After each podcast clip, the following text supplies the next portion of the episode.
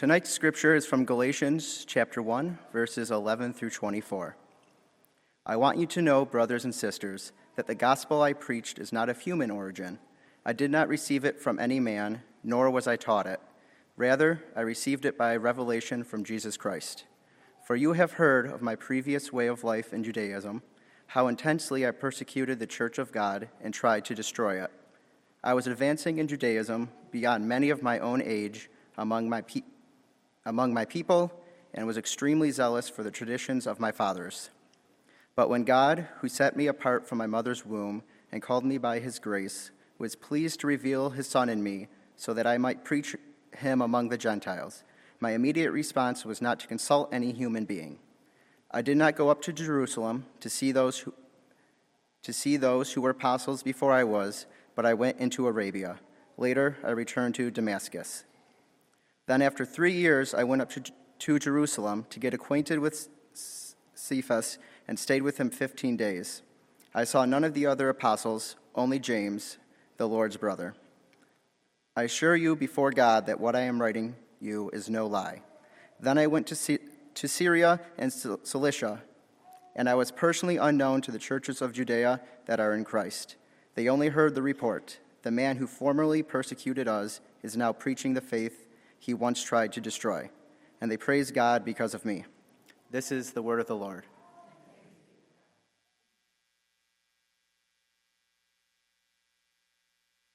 Adrian. Psalm 42, we read, As the deer pants for the water, so my soul pants for you, my God. My soul thirsts for God, for the living God. Ashes. Ashes give to us that symbol of dryness, like a desert. And it's a tradition that we come on Ash Wednesday to receive the ashes in fact, some people have decided the tradition is so important and they're so busy and they so much don't want to miss it that now churches have drive through ashes, right? You don't have to go to service, you don't have to go to church, you don't have to deal with anything. Just, just drive through, we'll catch you in the car. On your way you go. Because our lives have sped up. They seem to be going faster and faster and faster. There's no room to breathe no time for just living. And then Lent comes along, and Lent is a time when we're supposed to take time to just examine our lives and our plans for living. Sometimes we make plans and they work out well, and sometimes we make plans and not so much. Anybody here ever been to Batavia? Yeah. Along West Main Street in Batavia, if you drove into town 20, 30 years ago, you would have seen a little church on the right hand side. It was sort of an abandoned church. Nobody really was using it. It was just kind of empty. And Jackie and I had this idea that we were going to take that little church and make it our house. We would drive by it, and every time we went by it, we'd say, We're going to buy that church someday, and we're going to make it our house but we didn't. Anybody else have a plan like that? You have these dreams and you have these goals and you have these expectations, and somehow they don't seem to work the way we expect him to. In this passage from Galatians, we read about Paul. And he says to us, When God set me apart from my mother's womb and called me by his grace, was pleased, he revealed his Son in me so that I might preach him among the Gentiles. God had a specific plan for Paul, and he has a specific plan for us. We are called for a purpose. For a reason we exist. We don't just wander through this life aimlessly. God has a reason for each of us, even if we don't see it or understand it. What's God's plan for your life, for my life? And how do we find out? You talk to young people, and they'll go talk to mentors, they'll go talk to their guidance counselors, They're told to check statistics and see where the best jobs are and where they're going to make sure that there'll be a job in the future that'll pay well, right? Problem is, it never works out the way everybody plans. Because the statistics that say the jobs are there today don't work the same 20 years from now. So everybody's going into nursing, and maybe in 20 years we won't need nurses because robots will take care of us, right? I mean, who knows? How do we know? Well, the first thing as Christians we should do is we should talk to God. Talk to God so that we don't miss what God's saying because we're too much worried about what others say. Paul says, My immediate response was not to consult any human being. Not because people are bad, but because it's important more to talk to God.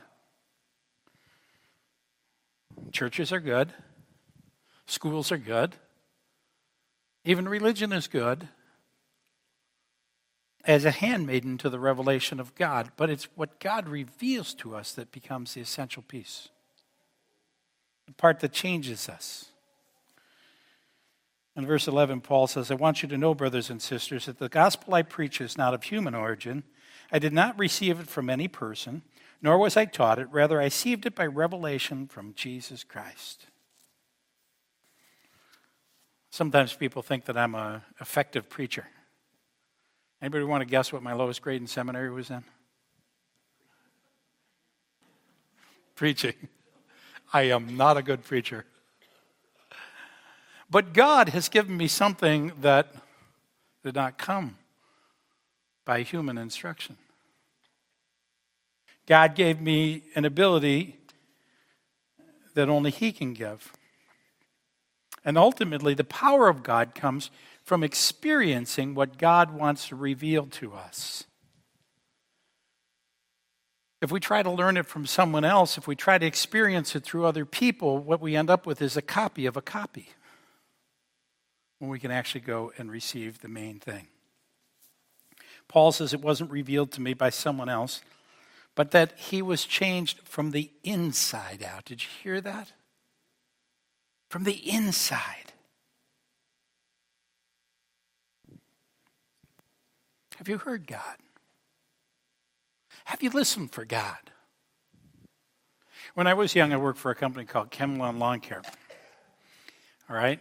I always thought the beginning years of my ministry that those were wasted years, that I should have been out, you know, being a pastor younger or something like that. But I learned a lot of things. I learned about business, I learned about customers, and I actually learned how to talk to God. And you know why? You walk across somebody's backyard like this for 12 hours a day with nobody with you, just you back and forth, back and forth, back and forth for 12 hours a day, six days a week. You have plenty of time to talk to God. And not only that, you even have time to do something more important to listen. To listen to God. And so I heard from God, and I knew what God wanted for my life.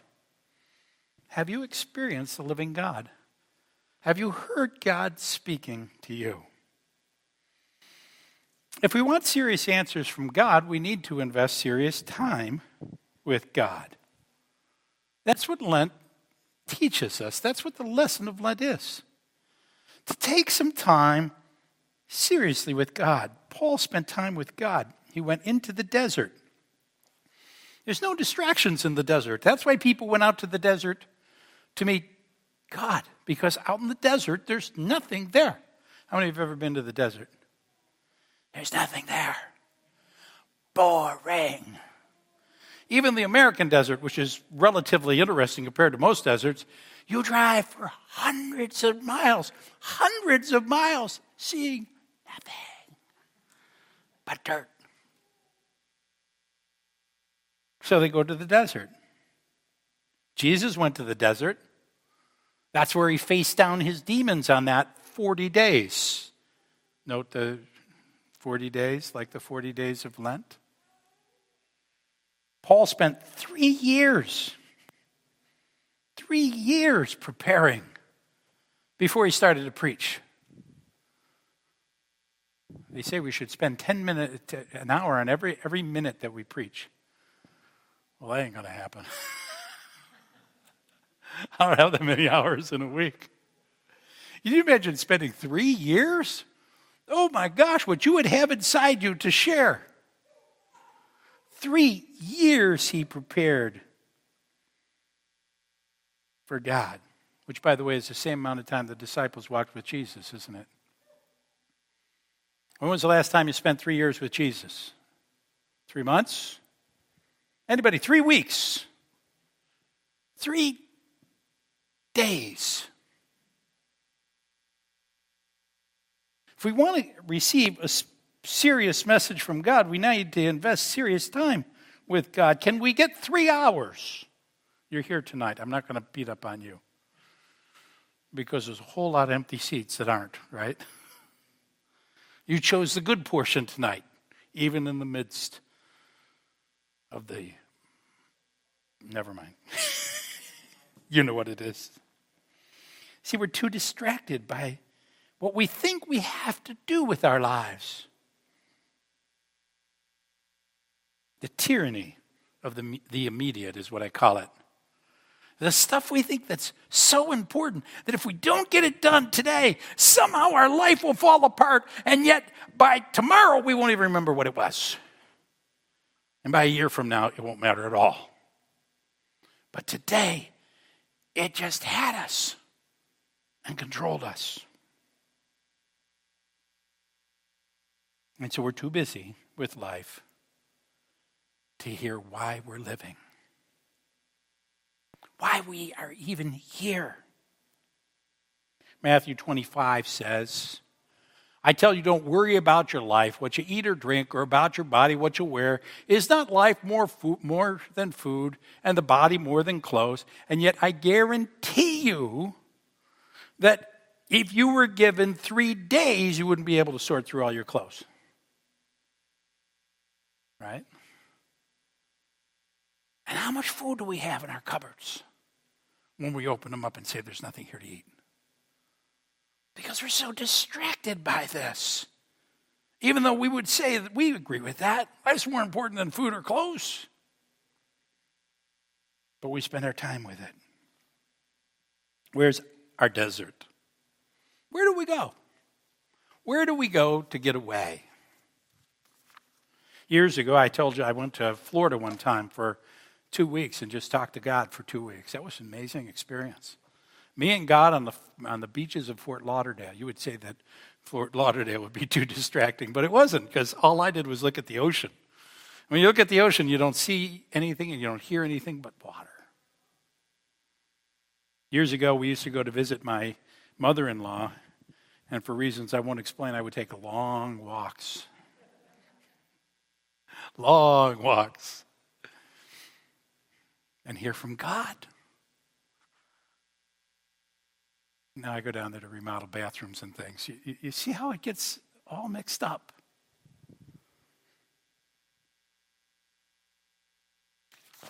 First, talk to God. Take a little time out of your busy schedule and talk to God during these 40 days. And then talk to other people. Because sometimes it's hard to really discern what God's saying, even when we think we do understand what God is saying. There was a farmer who was um, not doing very well. He planted his crops and they didn't grow very well. And so he finally he turned to God. He said, God, you've got to tell me what to do. Obviously, my life is a failure. And he saw up in the sky, PC. Preach Christ.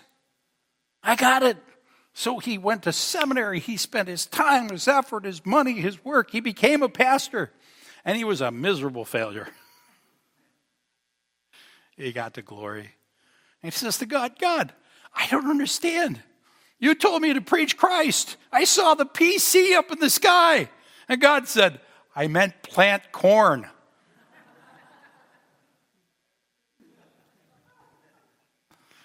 Because even when we hear from God, sometimes we're not sure exactly what it means. So we have what Martin Luther used to call the call from above and the confirmation from below.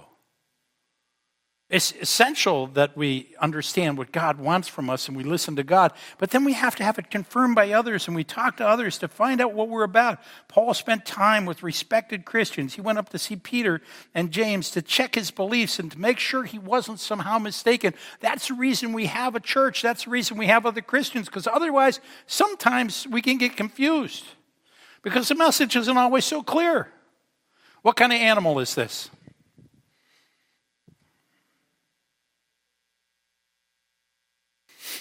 How many think it's a duck? How many think it's a bunny? How many think it's both? you see? And how many are going, oh, yeah. It's a bunny and it's a duck. It's both. Sometimes we need other people to help us walk through these things and figure it out. So that we can understand. But the power of our faith doesn't come just in the understanding, it comes in God touching our soul. Because Paul had tried religion, he was really good at it. He tells you so. I was a better religion guy than anybody back then. And he became an enemy of God in the process. He was actually, he was actually persecuting Jesus himself. Paul was smart, he knew his religion, but he hadn't been touched by God. Sometimes people say, well, we need to read the Bible. The Bible's a wonderful book. This is a great book. But I don't believe in God because of the Bible. I believe in the Bible because of God. You follow?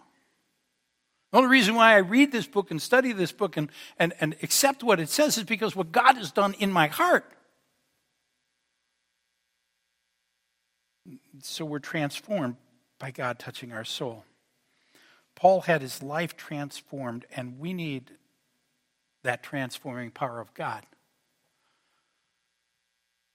Because otherwise, we just gather together to do religious talk, when what we really need is to gather together to do life changing, transforming experiences of God. What's any of this got to do with Ash Wednesday, anyways? Ash Wednesday is a tradition. It's a tradition of our religion. It marks the beginning of Lent, which means we're going to have a fish fry this Friday. We know that. Ash Wednesday comes, we get fish fries the next Friday, right? For seven weeks in a row. But Ash Wednesday is more than the beginning of Lent. Ash Wednesday is about remembering what we're not, remembering what doesn't matter, remembering what we should put aside and what we should hold on to. As the deer pants for the water, so my soul longs after thee, O Lord. You know, if you take the water out of a person, you know what you end up with? A jar of dust. I've seen it many times. It's about this big. A jar of dust. And if you take the breath of God out of our lives, what do we really have? Genesis chapter 2 says to us, The Lord God formed a man from the dust of the ground and breathed into his nostrils a breath of life. And then, and then that person became a living being. God took us from dust, which is all we really are, until we receive the breath of God. And God wants us to remember that that's what matters.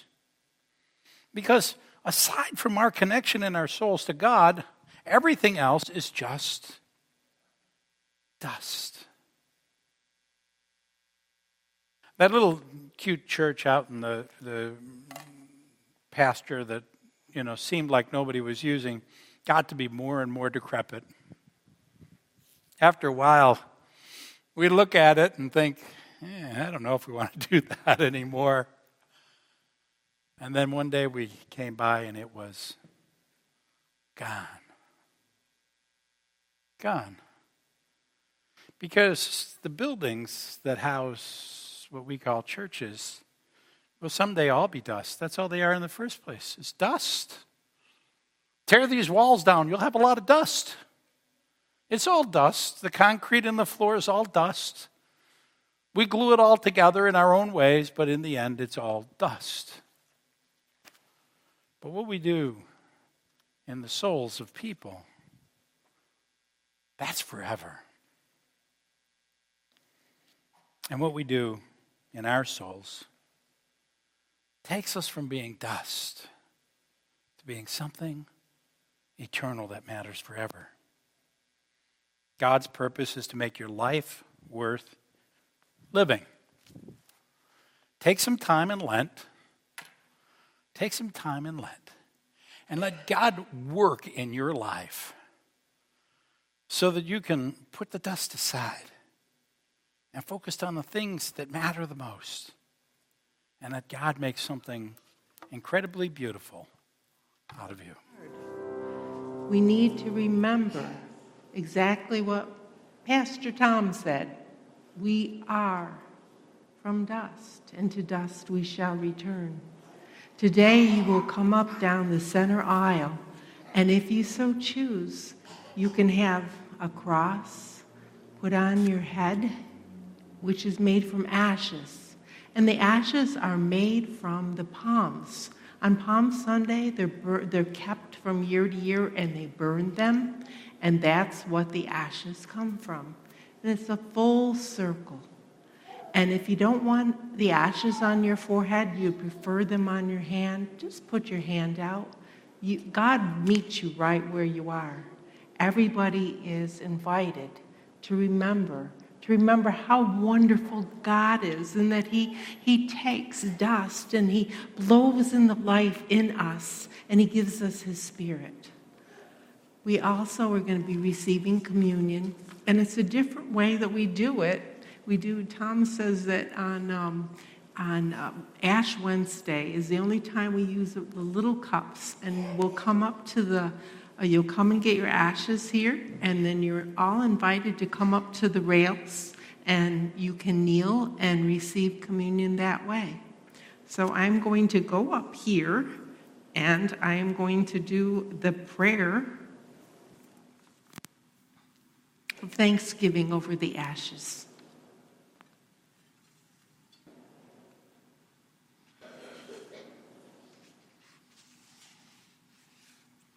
Shall we pray? Almighty God, you have created us out of the dust of the earth. Grant that these ashes may be a sign of our mortality and penance, so that we may remember that only by your gracious gift are we given everlasting life through Jesus Christ our Savior. Amen.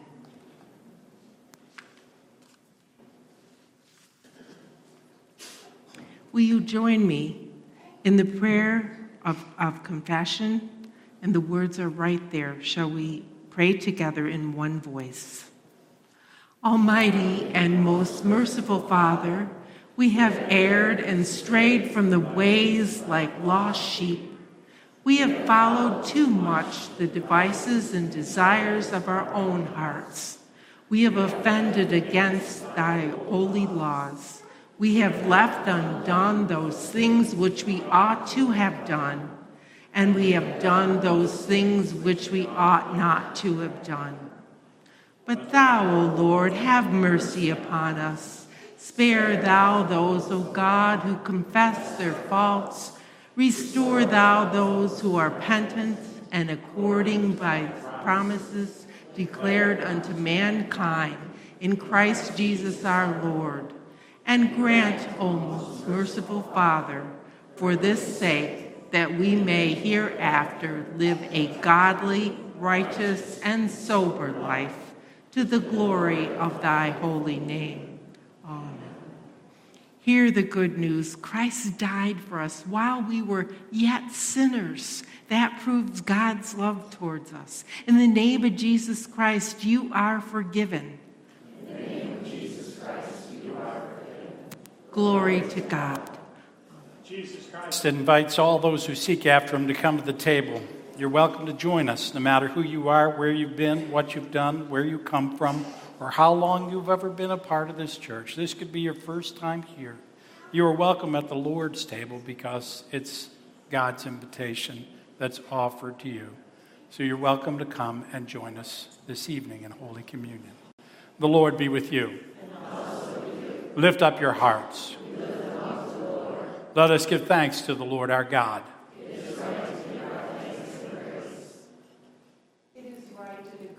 Joyful thing always and everywhere to give thanks to you, Father Almighty, creator of heaven and earth. You made all that is and made us to be your people. When we withdrew from your love and became lost, you waited patiently until we returned to you. For you are gracious and merciful, slow to anger, and abounding in steadfast love. And so, with your people on earth and all the company of heaven, we praise your name and join their unending hymn. Holy, holy, holy, holy Lord, God of power and might, heaven and earth are full of your glory. Hosanna in the highest. Blessed is he who comes in the name of the Lord. Hosanna in the highest. Holy are you, and blessed is your Son, Jesus Christ who came to grant us grace and faith, who went in the desert for 40 days to turn down the demons, who gave us the witness of how to prepare for you, and gave us the meal to come and meet you. And the night in which he was betrayed, he took the bread. He gave thanks to God and he broke the bread. He gave it to his disciples and he said, Take and eat. This is my body, which is broken for you for the forgiveness of sin. Eat of this, remembering me. When the supper was over, he took the cup. He gave thanks to God and he gave it to his disciples, and he said, Drink from this, all of you. This is my blood of the new covenant. It's poured out for you and for many for the forgiveness of sin. Drink of this, remembering me. And so, in remembrance of these mighty acts in Jesus Christ, we offer ourselves in praise and thanksgiving as a holy and living sacrifice in union with Christ offering for us as we proclaim the mystery of faith. Christ has died, Christ is risen, Christ will come again. Pour out your Holy Spirit in us gathered here and on these gifts of bread and unfermented wine. Make them be for us the body and blood of Christ, that we may be for the world the body of Christ, redeemed by his blood. Behold, now is the acceptable time. Behold, now is the day of salvation. By your Spirit, make us one with Christ, one with each other, and one in ministry to all the world until Christ comes in final victory and we feast at the heavenly banquet. Through your Son, Jesus Christ, with the Holy Spirit and your holy church, all honor and glory is yours, Almighty Father, now and forever. Amen. Amen. And now, as confident children of God, let us pray the prayer that Jesus taught us in saying, Our, Our Father, who art in heaven, hallowed be thy name. Thy kingdom come. Thy will be done, on earth as it is in heaven. Give us this day our daily bread, and forgive us our trespasses, as we forgive those who trespass against us. And lead us not into temptation, but deliver us from evil. For thine is the kingdom, and the power, and the glory forever. Amen. And now shall we join together in the prayer of preparation as we say the words together. We do not, we do presume, not to, come to come to this, this ta- table, O merciful Lord, trusting in our own righteousness, but in thy manifold and great mercies. We are not worthy so much as to gather up the crumbs under thy table. But thou art the same Lord, whose property is to always to have mercy. Grant us, therefore, gracious Lord, so to partake of this sacrament of thy Son, Jesus Christ, that we may walk in the newness of life, may grow into his likeness, and may evermore dwell in him and he in us. Amen. And now I'd invite those who are helping to serve to come forward at this time, please. Now, not to totally confuse people who have never been here before for this, what we do is we gather together and you'll receive the ashes and then you go to the rail. We all gather at the rail and then I'll have you kneel if you wish. You may remain standing. And then you'll receive the bread and you'll get instructions to take the bread. And then you'll receive the cup and you'll re- receive instructions to, to take the cup. And then you will give, receive instructions to go back to your seat. And the next group of people will come up to the rail. So that's how we're going to try and do it. This used to be very simple because we did it every time, but uh, now it's a little different, okay? Not to confuse anymore either, the gluten free will be on this side of the church. So if you're looking for gluten free, you have to come over to this side of the church. I'm just going to. Cups are all gluten free, they're all grape juice. So you're welcome at the table of the Lord. This is the body of our Lord, the bread of heaven, broken for you for the forgiveness of sins. Take and eat.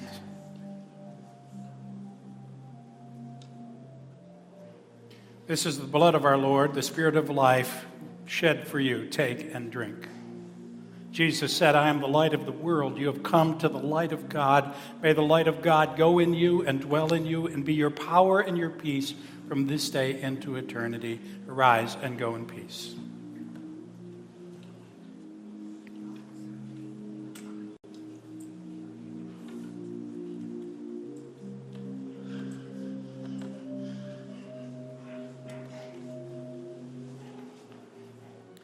May God, through the next 40 days, bless you, change you, transform you, and fill you. May God touch you. May God cause you to take time aside and find a moment or two for the purpose of why you exist. And may God bless you to live into that life and live into that purpose that God has given to you. May God go with you now and keep you safe. No slip sliding away, just safe easy drive home, and may God bless you until we meet again. Go in Jesus' name.